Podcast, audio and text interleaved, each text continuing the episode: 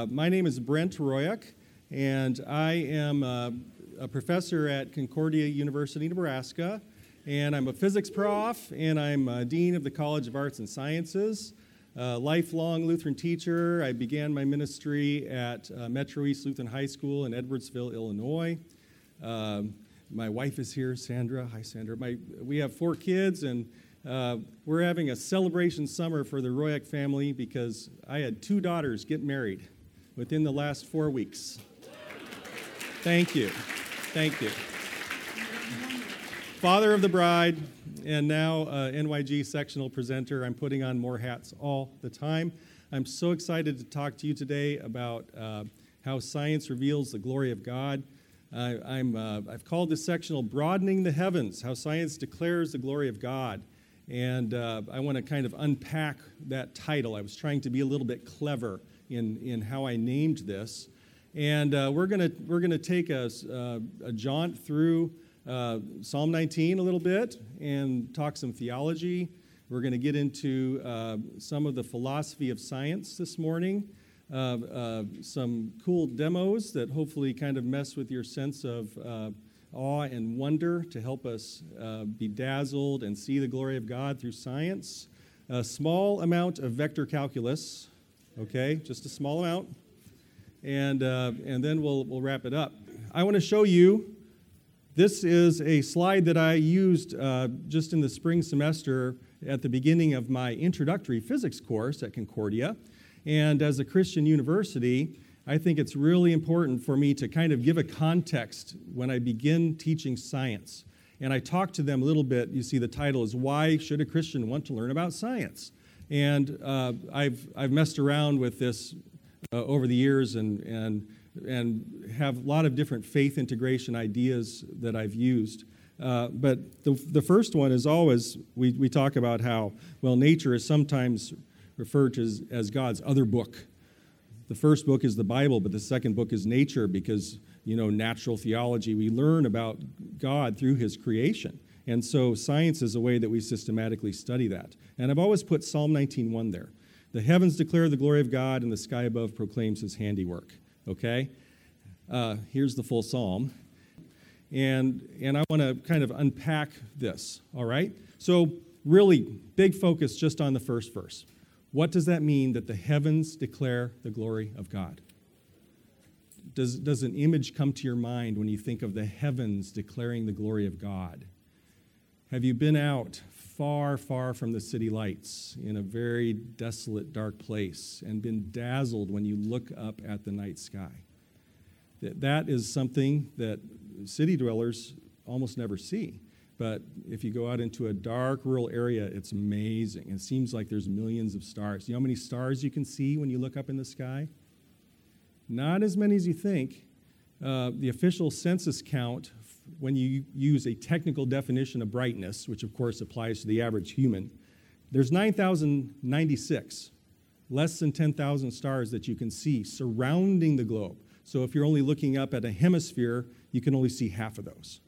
So it's not as many as you'd think, but it's still dazzling and glorious. And you see, you see the Milky Way, and it kind of appears as these light smudges that aren't individually resolvable stars. But when you first see that Milky Way, you say, oh, now I see why they call it the Milky Way, right?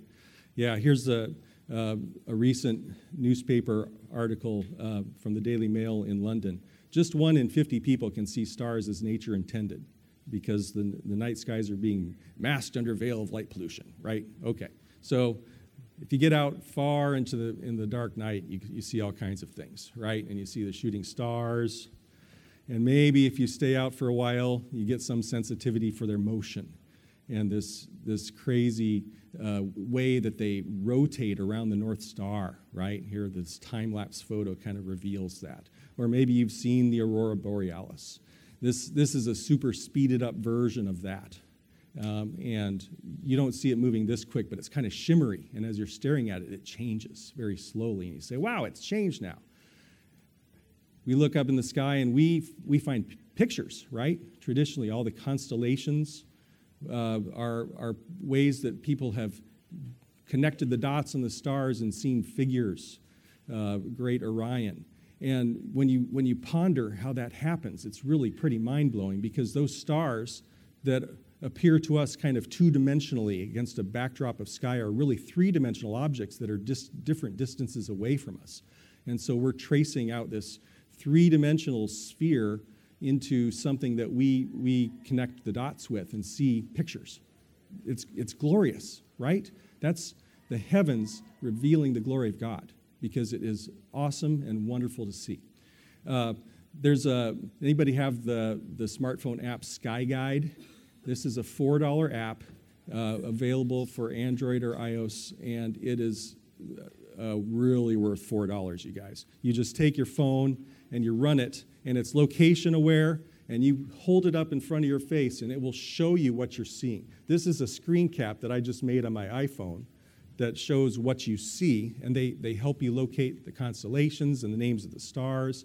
And this is the summer triangle that I wanted to show you now. That's a fun thing to see with these three very, very bright stars. Uh, Betelgeuse is, is very, very red. I've pointed out to so many people, and I say, Look, there's Betelgeuse in uh, Orion. And they say, Which one? The red one. The red one? Some stars are red. I say, Yes, look at that. It's as red as blood. Can you see that? You, you, some people aren't aware that stars have different colors that you can see with your eyes, right? It's glorious. It's revealing God's glory. Did anybody uh, get to see the, the to- total eclipse of 2017? Okay, so here's, here's a time lapse that was shot from our campus because uh, we could not believe our good fortune that we were in the path of totality, and we tried to get as many people to come to our campus from outside the path to see it and I was, I, we, you know, there were some, some uh, schools and principals who said, oh, yeah, yeah, we'll be there. And some said, yeah, well, we're, we have a, a nice partial eclipse. No, no, no, no, no. Par- partial is not total. You need to be in the path. Please, come, come to our stadium. So we had 4,000 people there, and uh, this is the second largest group I've ever spoken to, I think, we, because I was on the mic doing play by play for an eclipse. So that, that, was, that was pretty cool. All right, so, back to the psalm. Here, here's how I'm, I'm playing with the words here. I, I called my talk Broadening the Heavens. Broadening the Heavens. So, see what I've put in red. Let's broaden the heavens to not just think about the night sky, which in itself is already pretty darn glorious, but we're going to broaden the heavens to include all the ways that we can study nature with our senses. And when one studies nature with their senses, we have, humanity has developed a God given tool for doing that in the best systematic way possible, yes? And it's called science. So I think science is a way that we can see God's glory, okay? Now, what about the word glory? Here's, here's just one of those montages you know, go do a Bing image search for the word glory, and what do you see? These are images that people thought artistically or aesthetically were glorious in some way, right? What do they have in common? We, we respond visually with our, with our eyes to scenes that inspire awe and wonder, right? And that, that is connected to the word glory, right? Okay. Now, when you look at the word glory in the Bible, you have to keep in mind it's really used two different ways. In, in one common sense, it's something you do. Lord, we glorify your name. We, we relish, we revel in our, our knowledge of our Creator. We praise Him. Glorify means to praise, yes? But it's also God's attribute. You remember how Moses wanted to see God's glory? He said, Oh, no, Moses, you can't handle that. I'm going to walk past you and look at, let you just glance at my back while I have you hidden away so you, you're protected. And it was still so dazzling that he could barely survive seeing God's glory, right?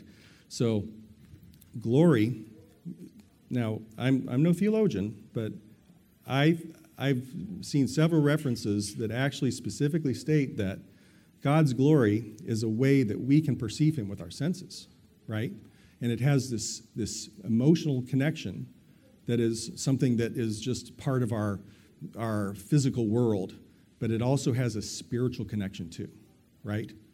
So that is the perspective I like to take as a physicist and as a science teacher to try to help my students see God's glory in science.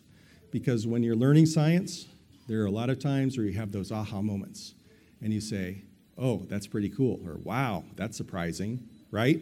And when I, when I point those out to my classes, I like to say, we're having a Psalm 19 moment, aren't we? Because we as Christians see that this reveals God's glory. All right? Now, time to get a little philosophical. I want to, I want to uh, have kind of a system of working my way through a couple different examples of, of how we can see God's glory through science. And I want to go back to the old question of scientific method, the philosophy of science. Okay? Here is a graphic that kind of shows a process that many of you may see as kind of familiar, where uh, there's, there's a certain story that you sometimes get in, in you know, science classes where sci- science is kind of defined by this process where we go from hypothesis to theory to law, right? And this kind of helps us understand what those words mean. Because as we all know, a hypothesis is a educated guess, okay? And uh, uh, a lot of science teachers I know find that very frustrating because that is not a very good definition. Uh, hypothesis is a little bit confusing because it really means two different things. Uh, it's, it's actually a product of theory. Once a scientist has a theory in hand, it will make predictions. So a hypothesis is a prediction that's generated by a theory. But it's also a tentative explanation right? In a, in a more s- simple experimental sense, if you're trying to just solve a problem. You may have a hypothesis, which is what you think the answer to the question might be, and then we can test it. So I'm a little down on hypotheses because they, they contribute to this confusion. This is a misconception because this leads to the idea that you go from uncertainty to certainty in science.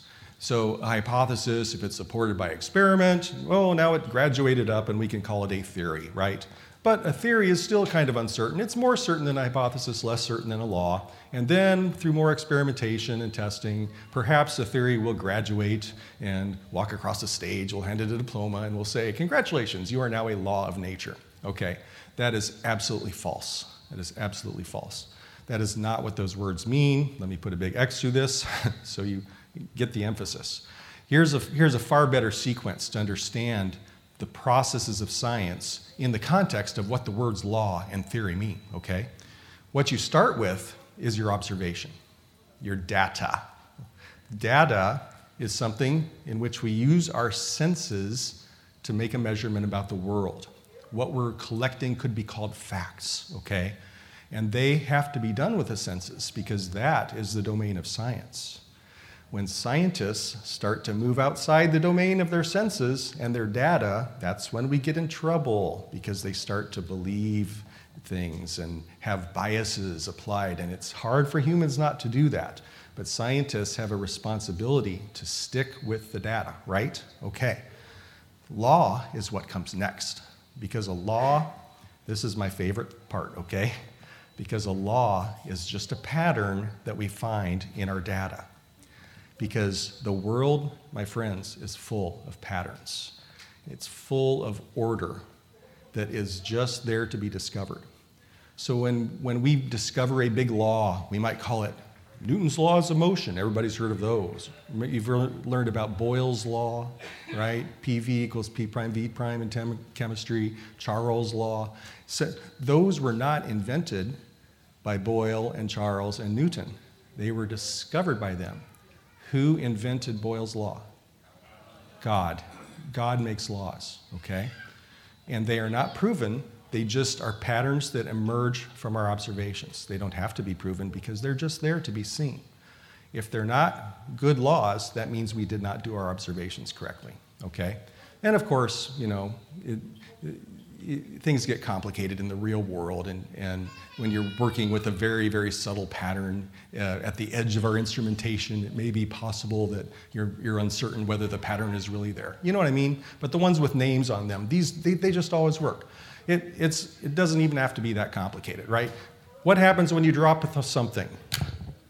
It falls. Well, that's a pattern, right? That's a law. the law of falling. When you drop things, they fall. And then we could go on and get more complicated and, and put numbers on it with Newton's law of gravity. That's a law too, right?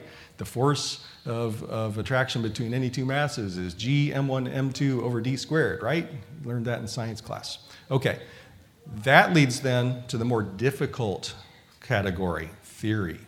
Theory is a more complicated thing because this is a model that scientists invent within their minds to try to make sense of the patterns they see. Okay? So we, we stare up at the night sky and we see how the stars move from during the night and from night to night, and we see the planets wandering among them. We'll talk about that a little more later. Um, what's the theory to explain that, right? Well, you all know we, we used to have the geocentric model where we thought everything revolved around the Earth and the planets were in different uh, orbits than the stars were, and that's what made them move differently. But then, after years and years of research and systematic study and the application of mathematics, we said, no, it makes more sense to see the solar system as a big star at the center with the planets all going around. And Earth is one of the planets revolving around the sun. That's a better model for understanding. Okay? So, in a sense, God makes laws, but man makes theories. Okay? Theories are always a model in a certain sense. Some of them are so concrete that you can't just say, yeah, is this really a model anymore? Just doesn't the earth really go around the sun? Yeah, it kind of really does. But it's, it's the picture that we have in our mind based on all of our measurements. You, you get what I'm saying? So stay away from the hypothesis theory law myth because then you just won't know what those words mean when scientists use them, okay? Law and theory. And I want to give a few examples where we're going to look at some real world science to, to help you to help reinforce this idea that we can have God's glory revealed to us through science. And I want to go through some glorious data and some glorious laws and some glorious theories, okay, to kind of reinforce.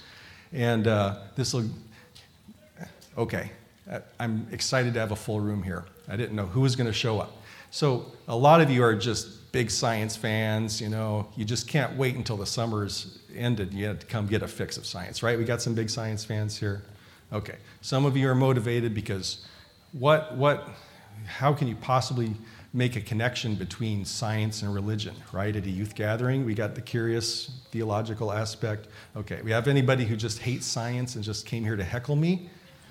Okay, thank you for being honest. All right, my nephew. Um, all right. I'll try to win you over, okay? Um, so let's start with some glorious data. And I want, I want to show you some data that's very ordinary and homely that came from my daughter's eighth grade science project, okay? And I just want to show you her data because I think it reveals God's glory. And I want you to learn to think that way with me because I think it's a good way to study science as a Christian. All right, here we go. My daughter's science project started and was inspired by an XKCD cartoon. Now, I know, sorry, didn't know the room was going to be this long, but what we have here is a cartoon that says, Words I used to refer to a pet over the years that I live with. And here's what the words are. In the first year, it fits pretty well inside the pet's name but it's drifting out into the region of words related to the pet, coherent words of any kind, right? And so, first year, yeah, mostly calling my pet by their name. Second year, I'm kind of drifting away to words related to the pet. And third year, fourth year, you just, what do you call your pet, right?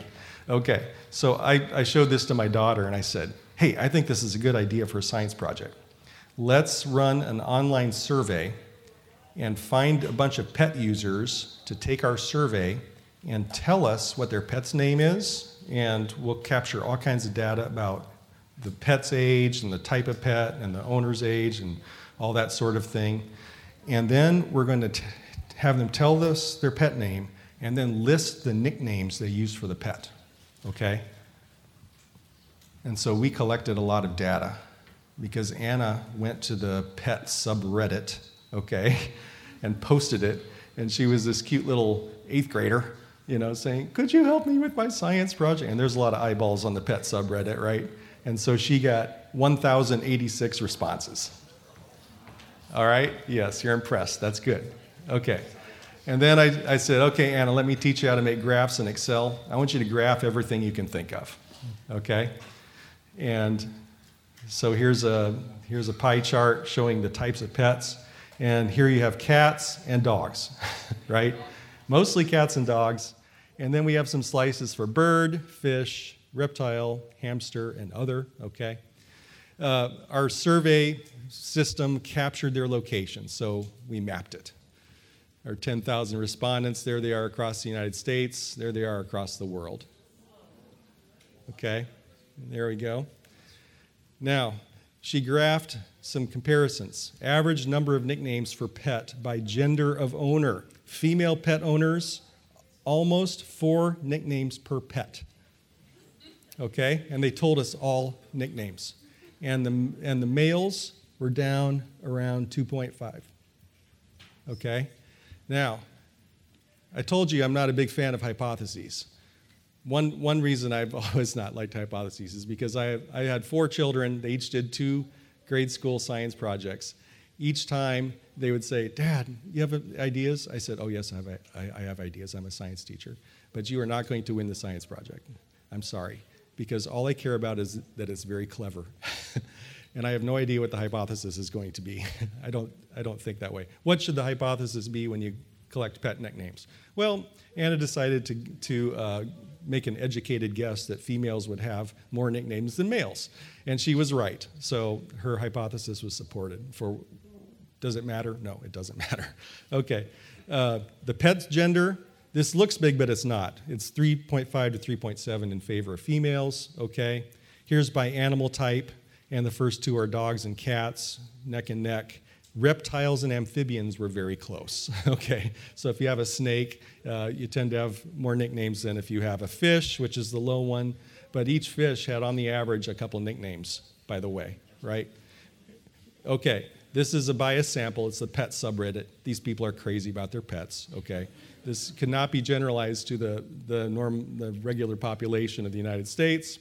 Um, average nicknames by age. So our, our sample under 13 just call their pets by their name. And there weren't too many of those, those younger respondents. And we have a, a, spike here at 26 to 34. I don't know if you can see too much of a pattern here. And then average nicknames by years the pet has been owned. And there's very few pets that were owned 18 plus years, but they tended to have, on the average, five nicknames or more. Okay? And animate an infographic.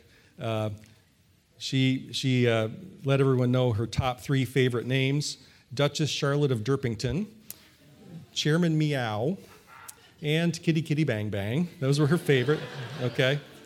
And then uh, a little in- information about the one with the most nicknames. There was a pet owner of Opa, the cat, who listed 61 nicknames for Opa. Okay? That's what we call an outlier. Okay? Now, this, this, is, this is just data, people, but it's interesting. Is it glorious? Okay, let me show you something I think is even more impressive. We made a word cloud of all the names of the pets. Okay, I'm about to reveal a word cloud, and the biggest name on there is the most common name for a pet with our 10,000 respondents. And you all can maybe guess what do you think the most common pet name is? Buddy. Okay? And look at this. It's a, it's a constellation of data. I love this way of representing our, our experimental results. Buddy's the biggest. We have a big Lucy, we have a big Jack. Molly, Charlie, Maverick, Tigger. You can see with your eyes what the most common pet names are. A lot of gizmos. Do you young people know what gizmo comes from? Okay, Gremlins movie. Now, isn't that glorious?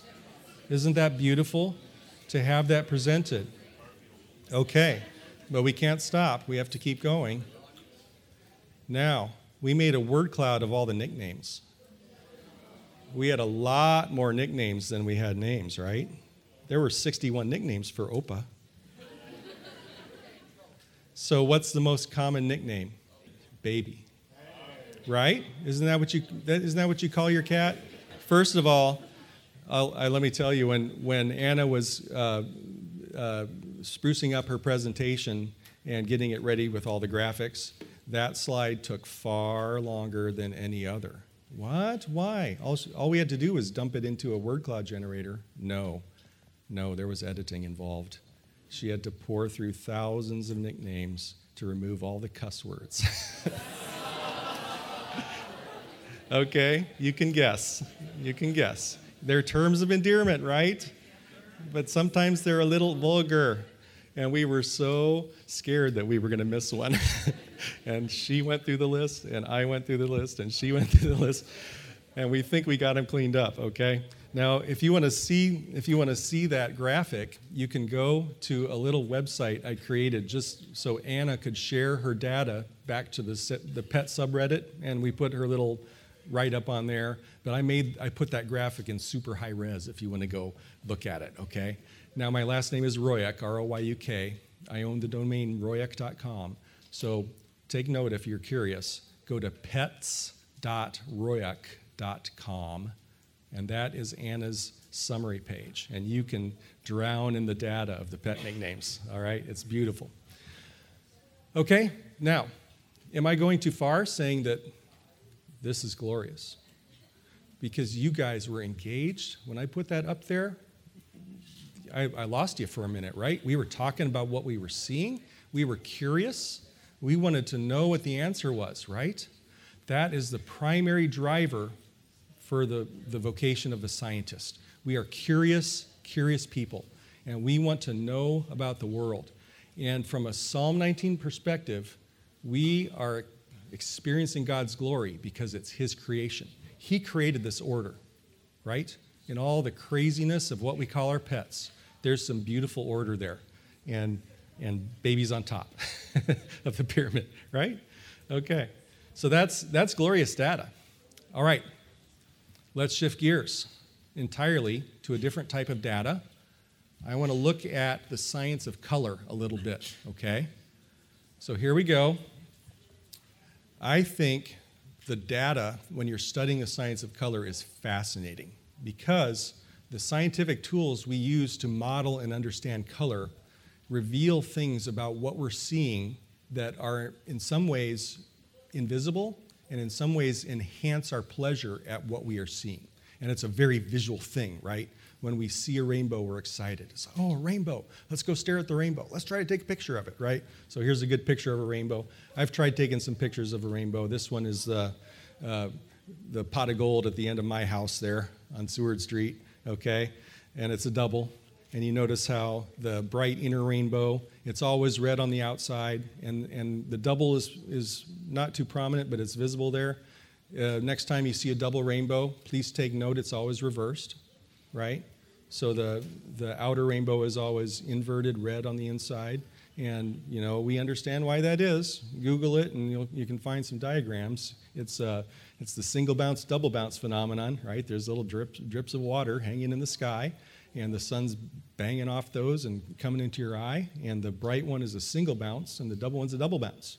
And when it bounces twice, it reverses twice.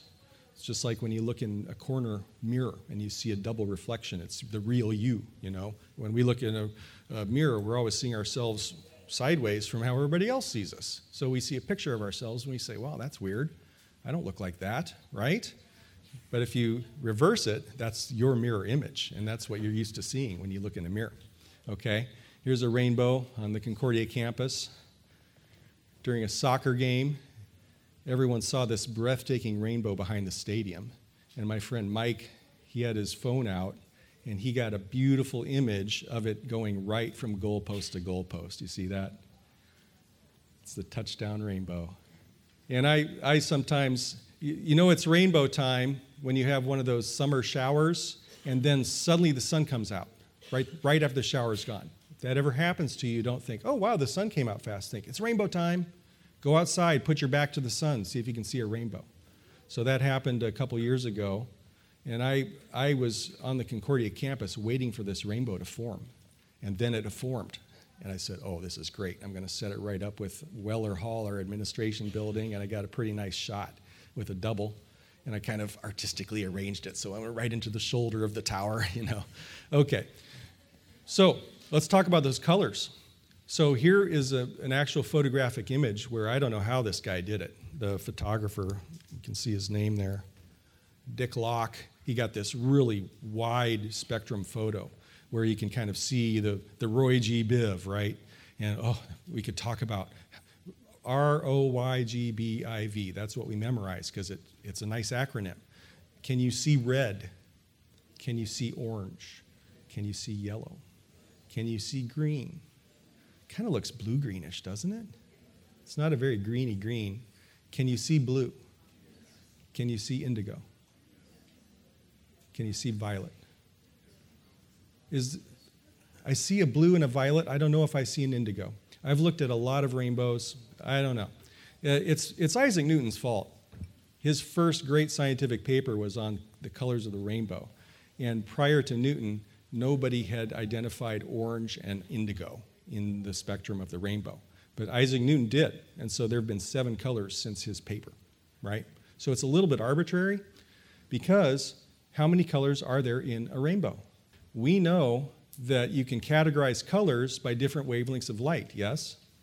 How many different numbers are there within that range of numbers? Numbers are infinitely divisible, right? So you could take an infinitely thin slice of rainbow, and that is one discrete color. We call that a monochromatic color. So a rainbow is made up of a bunch of sideways little pencil thin stripes, all of which are monochromatic. And we generally don't see monochromatic colors in everyday life. What we see is polychromatic colors. So when you say, oh, this shirt is green, does this correspond to a single wavelength of light that you can find in the rainbow? No. Generally, this is a band of colors that all combine to give you this impression of green. Okay? You see how we're, we're learning about what we're seeing from science here? And then there's some colors that we call extra spectral. And I made that an extra spectral color. It's the best example. You know what that color is, the third box? I picked the crayon from my Apple computer picker. It's magenta. Magenta is a combination of red and blue mixed together. So there's both red and blue wavelengths of light coming to your eye, giving you that impression. Okay? I see some magenta shirts out there. Uh, a lot of times people misidentify magenta as purple or violet. No, purple or violet is more monochromatic. Uh, extra spectral is a mix, and it's nowhere in the rainbow. There's no slice of rainbow that's magenta, right? Isn't that cool? It's kind of fun to know. All right, so there is a place, though, in everyday life where we do see uh, monochromes. Let me show you here. Is a red laser light. And that's the old familiar boring red laser light that we all see. If you put your eye into the, the supermarket checkout, you can get dazzled by the red laser. Have you ever tried that? Anybody? Me too. I've tried that. Okay. Yeah, it's really bright. Uh, it won't hurt your eyes, though, it's low energy. Now, so this is a monochrome, 670 nanometers. So this corresponds to one infinitely thin slice of rainbow that's that's per, it's not perfect because there's this spectral broadening that takes place because of quantum physics. But it's really close to 670 nanometer monochromatic light. So when you see a laser color, isn't it a little more brilliant and dazzling? Partially just due to the brightness, but also because that is the one time we see monochromes, is when we see laser light. So that's 670, okay?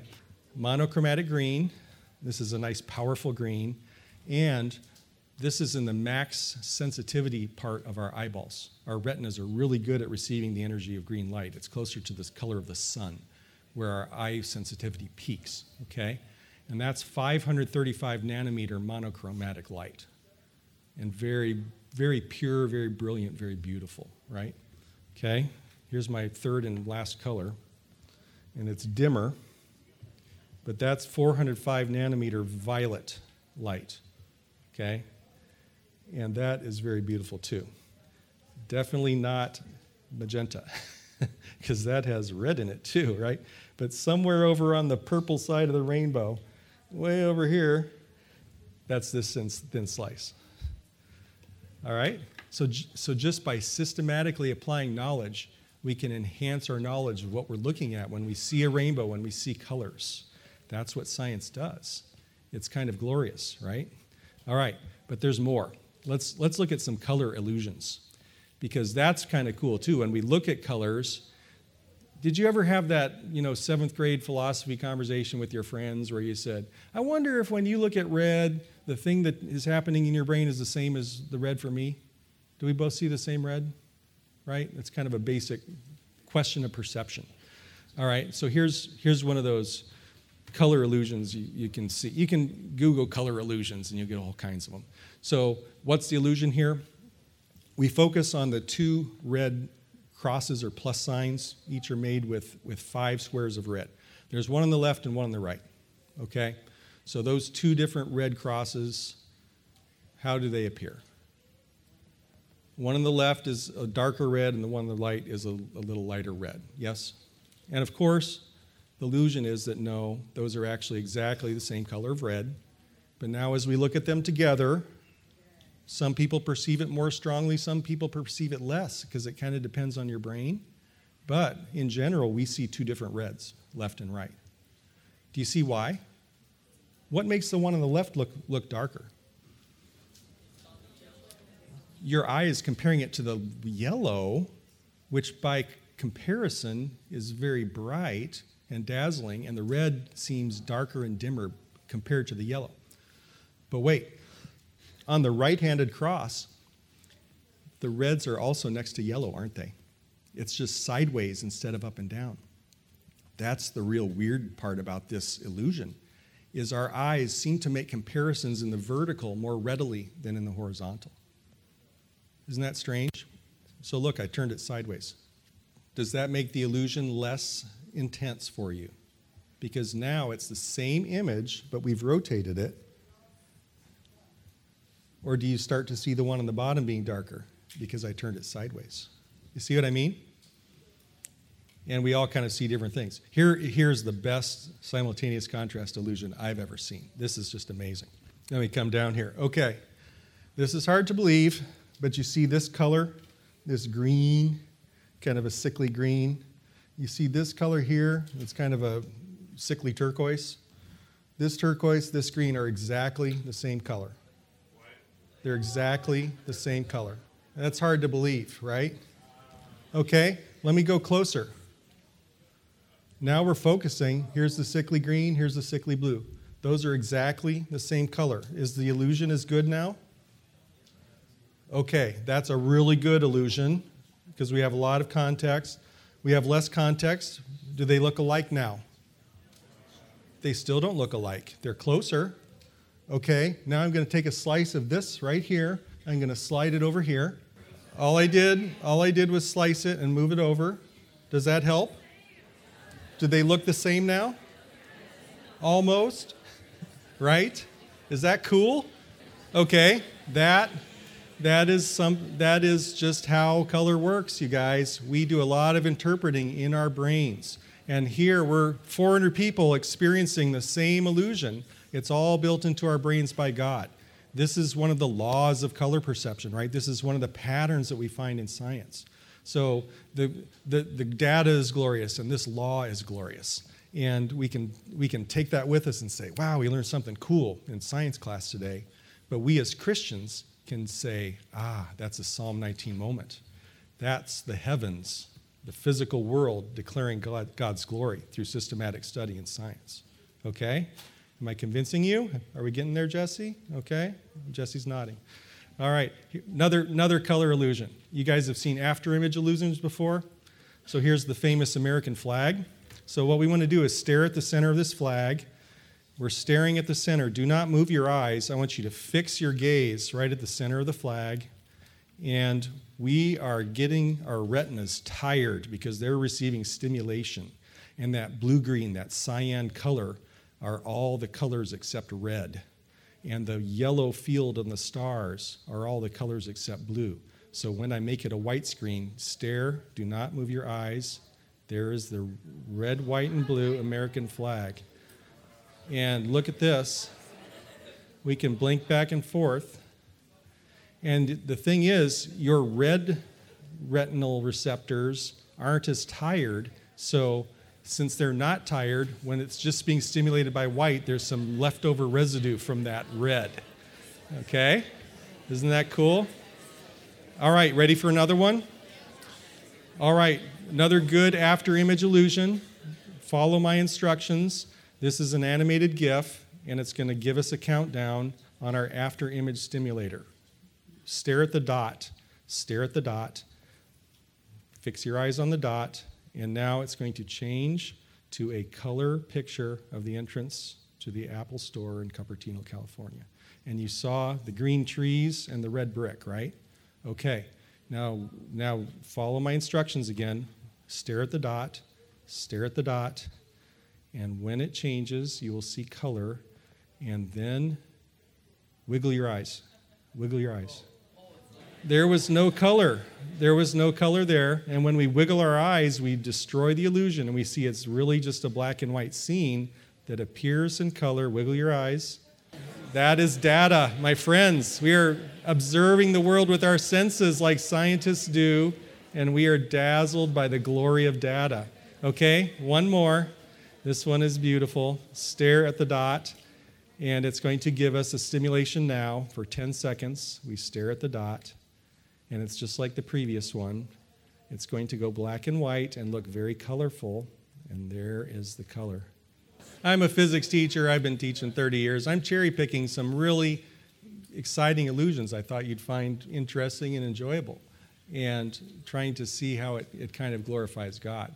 Let me go to a harder cell, okay? Let's talk about glorious laws and let me pick the three laws of motion from Sir Isaac Newton 1677, my friends. This is the first page of the book of, of the most important book in scientific history, The Mathematical Principles of Motion, uh, commonly known as the Principia, because that's the Latin word from the title. Okay, and on the first page of the Principia, he writes down his three laws in Latin. And, and many, most of us have seen this before in a science class. And I teach these every year, every year, at least once, sometimes three times. And I try so hard to get my students to care about this, right? because it's like, isn't this obvious? The first law of motion. Oh, yeah. Uh, every object will continue in a state of rest or uniform velocity unless acted upon by an external force. Oh, I'm falling asleep now, right?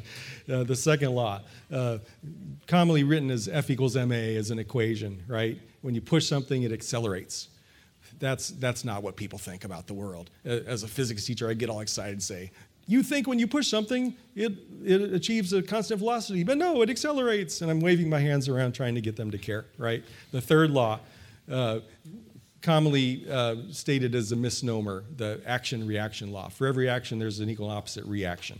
What is an action? What, are, what units are action measured in? Did you ever learn that in physics? No. That, there is uh, measurable uh, quantity called action, but it's, it's not as simple as force. For every force, when things push on each other, when one pushes on one side, the other pushes back just as hard. So these are the three laws of motion. Now, uh, you know, this is a big part of my, my vocation as a science teacher is trying to get students to care about this, trying to get them to think in a Newtonian way. That's what you do when you take physics classes. All right, let me, let me show you a way that these laws can kind of reveal order and we can see the patterns in God's creation by looking at a series of moving scenes, commonly known as fail videos. Okay? Because when you know Newton's laws and you look at fail videos through the lens of Newton's laws, much can be revealed, right? And it's glorious because here's the old here's the guy that forgot to strap down the car and so the truck pulled away and the car stayed put. Because why? An object at rest tends to stay at rest unless acted upon by an external force. Looks like they didn't even put it in park, right? Not very smart. But looking through the lens of Newton's laws, order is revealed. Okay, and have you seen these types of videos? So, what do you see when you look at this as a physicist? when he leaves the merry-go-round, he continues traveling in a straight line, right? Tangent to his motion. This is literally going off on a tangent. right? You see how he flies straight sideways. Whoa! okay?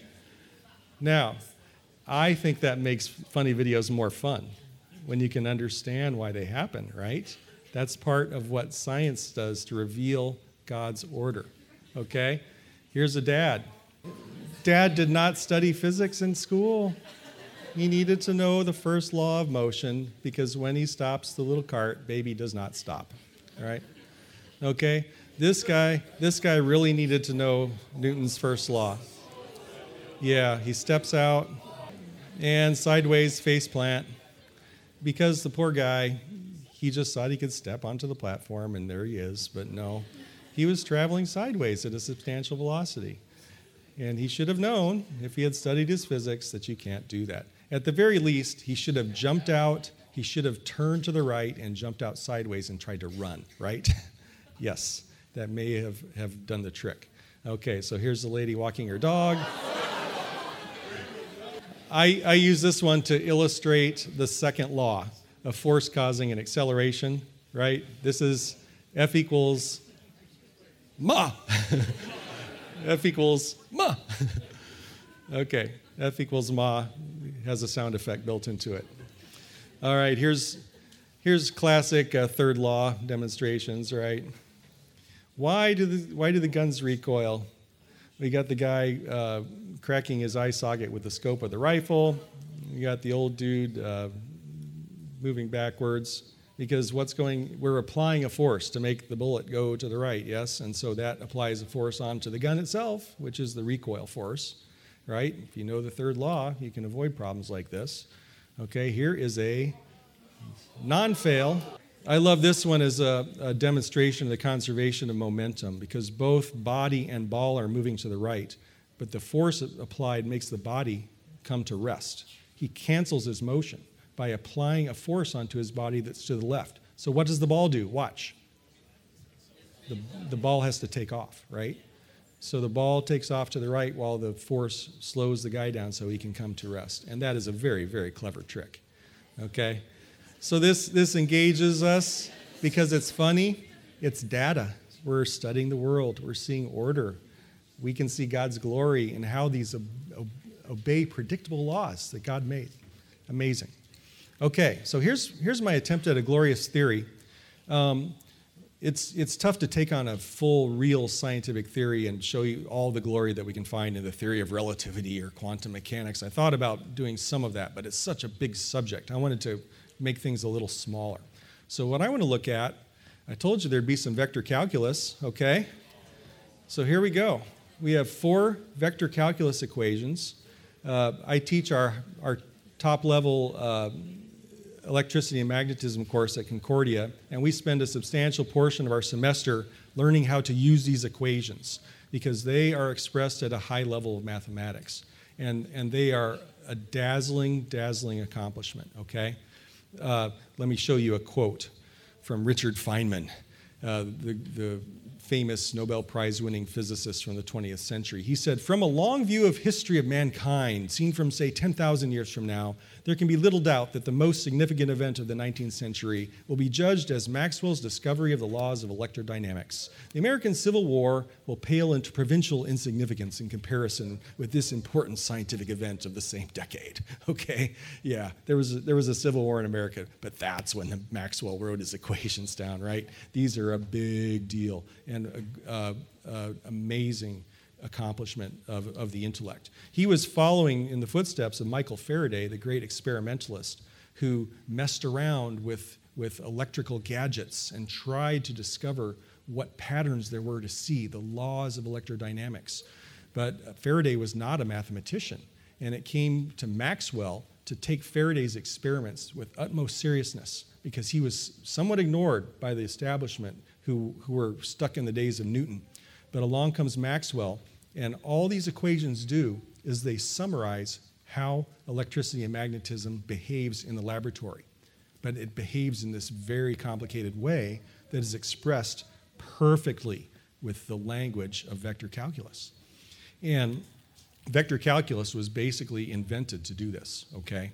That's another part of the glorious nature of God's creation is the profound connection that we find between mathematics and the physical world. Because math is something that exists just in our heads. It is a system of pure logic. How can it be that it applies so well to uh, the, the physical world? Okay, so Maxwell wrote his equations down and he said, hey, you know, these equations, uh, they yield a differential equation that's a wave equation. So there's this mathematical entity that behaves like a wave. It has periodic motion associated with it, and it has components of electric field strength and magnetic field strength that are crossed with each other and propagate through space. And by taking the, the physical constants that were measured in the laboratory and using those as a starting point to calculate the velocity of this hypothetical mathematical wave, we calculate it to be 3 times 10 to the 8 meters per second, which is the speed of light. So, by writing the equations down in this mathematical language, and this, my friends, it's one of the magnum opus accomplishments of, of science, it predicted the, the speed of light without having to measure it and it agreed with what we were measuring at that time because gradually over the years we got better and better at measuring this really, really, really fast speed. So that is such a glorious achievement of theory, okay? And now I'm, I'm deliberately trying to take you to a deeper level, right, and get a little more nerdy because it's, it's, it's beauty and its glory all the way down to the utmost reaches of theoretical science. And for this reason, for years and years, you've been able to buy a t shirt that says this and God said, and there's Maxwell's equations, right? And then there was lights, right? Okay, so that t shirt, I remember being able to buy it in the 80s at least, right? I, I, I don't have one. The, I have a Maxwell's equations without the God part, but I, I will get one, I promise. Um, let, me, let me use that to pivot just to the question of okay, here we are.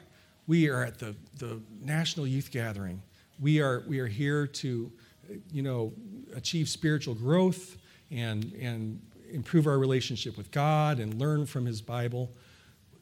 What about the fact that science is used as kind of an atheistic weapon, right? Isn't there this secular strain of science where some of us are afraid to go to into, into a public science classroom because it's, it's a place where the teachers are not allowed to share a Psalm 19 perspective in any way because that's illegal. And, and they might w- want to use it as a weapon to, to hurt your faith, right? So, you know, you see memes like this Atheists, in science we trust, right? Because they see that as the alternative to faith. Is science an alternative to faith? How can we, how can we as Christians use it as a way to get closer to God when other people think that it's a way that distances us from God. What they're doing is they're adopting a certain philosophy called metaphysical naturalism, where there is no nothing beyond what we can observe with our senses. But the problem is that then, if that's all there is, and there is no transcendent part to the physical world, then that is the ultimate unit of existence. And so that kind of is what transcendence becomes, right? And so science becomes your God. Sometimes that's referred to as scientism. And that's not something that you need to fear or feel like you have to do. Because as Christians, we are blessed with the freedom and the ability to be expanded beyond that narrow perspective, right? Here's another one atheism, because science is wonderful enough, right? Or you think of Richard Dawkins, who's uh, perhaps the most famous of what, what are referred to as the new atheists, who aren't just, you know, atheists used to just be, yeah, leave me alone, I'm atheist, but now they've become very activist. Faith can be very dangerous, and deliberately to implant it into the vulnerable mind of an innocent child is a grievous wrong, said Dawkins, right? Or this, I think this one's kind of preposterous. If you don't understand how something works, never mind, just give up and say God did it. You don't know how the nerve impulse works? Good. You don't understand how memories are laid down in the brain? Excellent. Is photosynthesis a baffling, complex process? Wonderful. Please don't go to work on the problem. Just give up and appeal to God. It's a very crude caricature of you know the work of many many scientists who are christians and who do live out their faith through their vocation of science um, all right, so how do we how do we respond to that? That, my friends, is the purpose of my talk today. Okay? I'm, I'm trying to give you an alternate perspective so that whether you're in a Christian classroom or a secular classroom, you know that you are, you are being experienced, you are experiencing the glory of God through his natural world, just like Psalm 19 says. All right? One last example. Here we go. I want to look at the morning star real quick and show back to the night sky, right? Back to the heavens themselves, because the morning star is this beautiful biblical symbol. And we have the hymn, How Lovely Shines the Morning Star, right? You all know that tune. And in Revelation, I, Jesus, have sent my angel to give you this testimony for the churches. I am the root and the offspring of David and the bright morning star. Okay, and of course, it's a we could go a lot deeper on the references to Satan and so forth. All right, but let's look at the order in the Morning Star. Because there's this, this fellow, I can't read that. What is it? Larry Genke. He, I was on an astronomy website last spring, and he did analysis of the motion of Venus as a morning star that extends from November 2018 through May of 2019. So just now. Venus was a morning star, and we're going to look at a picture of the sky 30 minutes before sunrise and look at how Venus moved through the sky. So here's an animation, and you see the dates changing on the bottom. Each of these were taken on successive nights, 30 minutes before sunrise. And Venus is the bright, moving star that's making this loop, right? It starts off here, and it goes high in the sky, and then it comes back down. And we see Jupiter and Saturn move by, and we see Mercury make a little peak. And we're going to strip away the trees so that we can see it better and look at the animation again.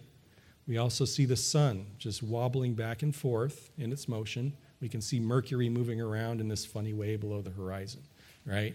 And we can see here's Jupiter, here's Saturn, right? And this is really cool because in, in pre, you know, back in the ancient days, in the ancient days, everyone knew the planets were special because this is looking night to night to night to night. They move against the background of stars. So the stars move seasonally, and maybe you can see they kind of drift just sideways a little bit each night. But the planets wander. And the, the word planet means wanderer in Greek. Okay? That's where we got the name. So now let's explain what we're seeing. Are you ready? Because we're going to sue. Oh, not yet. Sorry. Next one's the explanation. This just puts traces on it, and this just adds to the beauty right? So we're, we're taking in the wonder of God's creation with our senses as we see the little loops that Venus and Mercury make through the sky. And now here's the explanatory extra. We're superimposing the track of the orbits of these two planets that are inferior to Earth inside us on the sun. And so the trace in the sky is due to them moving through our, their orbits while we move through our orbit. And just seeing that explained is kind of dazzling. It's like, wow, we can do that? That's a pretty cool computer animation. And here it is, kind of hidden by the horizon again. But that's why you see Venus do that. Okay? Now, I don't know. Maybe, maybe you don't like that. Maybe you just would rather enjoy the motion without all that extra stuff tacked on. But I think as a scientist, I really appreciate that. I like to go deeper and find out the reasons for things. And if you have that scientific attitude, I think rather than kind of messing up your experience of the glory of the creation, I think it can actually enhance it. All right? Pretty cool. Back to science as a cultural phenomenon, and maybe many of you are familiar, familiar with Neil deGrasse Tyson. He's, he's a celebrity astrophysicist, popularizer of science, and he said this I look up at the night sky and I know that, yes, we are part of this universe. We are in this universe. But perhaps more important than both of those facts is that the universe is in us. When I reflect on that fact, I look up Many people feel small because they're small and the universe is big, but I feel big because my atoms came from those stars. Okay, so he uses this kind of quasi mystical language in spite of the fact that Neil deGrasse Tyson is a naturalist. He is, he is a philosophical atheist, and he says a lot of things that are pretty hostile to, to religion and Christianity in particular. I, I think that the way I, I find my way through this world and this scientific culture is that I like to take the good that comes from someone like Neil deGrasse Tyson because what he's expressing here is a secular wonder, an awe and a wonder that he thinks is only residing inside the neurons of his brains. But I, I feel a little bit sorry for him because I think that that awe and wonder is even more dazzling for us because we have the blessing of a faith in a creator God. And we are able to take it to the next step and not just say, well, yeah, this is a pretty cool thought, Neil deGrasse Tyson. That's pretty dazzling. But we can go the farther step and say, ah, but we know who made it. And we can see that this helps us glorify God and it turns our, our scientific investigations into an act of worship.